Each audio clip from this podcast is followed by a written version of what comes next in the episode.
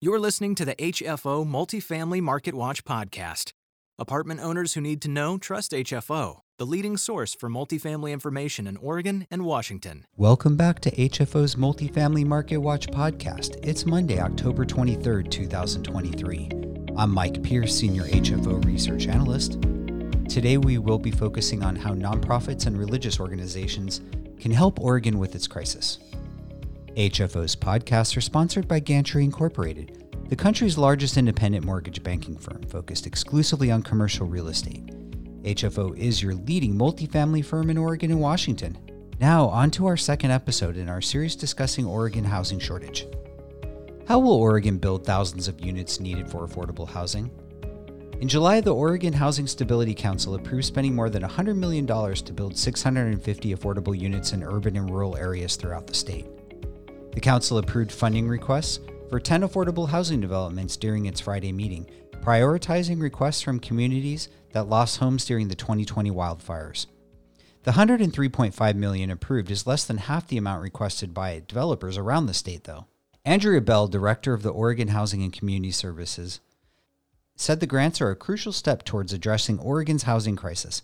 In 2021, a study estimated that Oregon needs to build 580,000 homes by 2040. And nearly half of those new homes need to be affordable for people earning less than half the median income. This seems like a tall order when there's a national shortage of builders, rising material costs, and stagnant incomes are among a web of factors impacting people's ability to pay for housing. Researchers say there isn't a quick fix to undo decades of underbuilding and a nationwide culmination of socioeconomic stressors. Still, there are things that policymakers and regular Oregonians are doing to help ease the strain. Our neighbors to the south in California are trying something new. Religious institutions and nonprofit colleges in California could soon turn their parking lots and other properties into low-income housing to help combat the ongoing homelessness crisis. The legislation would rezone land owned by nonprofit colleges and religious institutions, such as churches, mosques, and synagogues, to allow for affordable housing. They would be able to bypass most of the local permitting and environmental review rules that can be costly and lengthy. California is home to 171,000 homeless people, about 30% of all homeless people in the U.S. The crisis has sparked a movement among religious institutions that has been dubbed Yes in God's Backyard, or YIGBY, in cities across the state with a number of projects already in the works. Here in Oregon, this idea may be, excuse the pun, but a match made in heaven also. Several churches around Portland have turned surplus land into affordable housing complexes for low-income Oregonians. Most churches have sat on properties with excess land for years in anticipation for growth. Now, however, more have begun to turn their untapped acreage into affordable units. Proposals, in fact, grew so common, but so frequently ran into hurdles, that the Oregon legislature passed a bill in 2021 to help clear the way.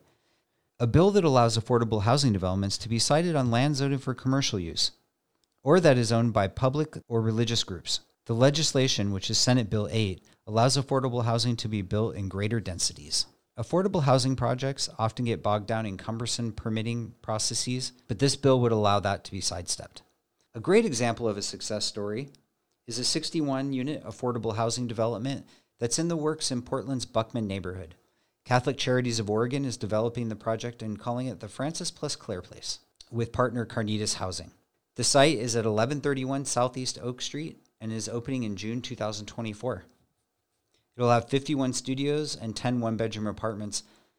The complex will serve people who have experienced chronic homelessness and have complex physical and or behavioral health challenges. Rent for the permanent supportive housing units will be subsidized by project-based vouchers. Another example in the greater Northwest area is the United Methodist Church, which spans over 400 churches in Oregon, Idaho, Washington, Alaska, and parts of British Columbia, and now have several active projects in Portland.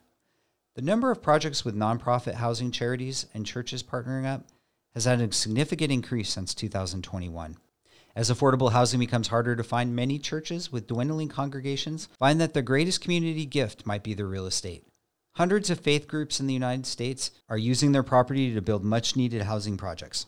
For cash-poor congregations that face declining revenue and membership participation and rising maintenance costs, developing housing can offer a financial benefit while expanding their social mission. Most faiths embrace helping the vulnerable, and faith-based organizations have long provided housing. But it's rare that religious leaders have real estate development expertise and resources to navigate the often challenging financial and political barriers that come with planning and building apartments or houses. It's always great to see the faith-based communities interacting to help the community at large. Here in Oregon, the idea of faith-based groups partnering up with nonprofit builders may truly be a match made in heaven. Next week, we will be discussing how the city maintains affordable housing that's already been completed and ways the system may be improved. Thanks for listening. We'll be back next week with a new edition of Multifamily Marketwatch. Be sure to check out our most recent HFO TV interviews. This week, we have Portland's evolving multifamily sector, expert perspectives on investment and revitalization. HFO TV interviews are available on our website or our YouTube channel. You can always stay up to date on multifamily news throughout the week by visiting or subscribing to the Northwest Apartment Investor blog, available on our website. If you're a multifamily owner in Washington, be sure to subscribe to our other biweekly podcast, the Washington Multifamily Market Watch, available on our website and all podcast markets. Thanks for listening and talk to you next week. Stay in the know with HFO. Listen to podcasts, read the latest news, or watch exclusive HFO TV interviews. Connect to our blog, podcasts, or video interviews directly from our website at hfore.com.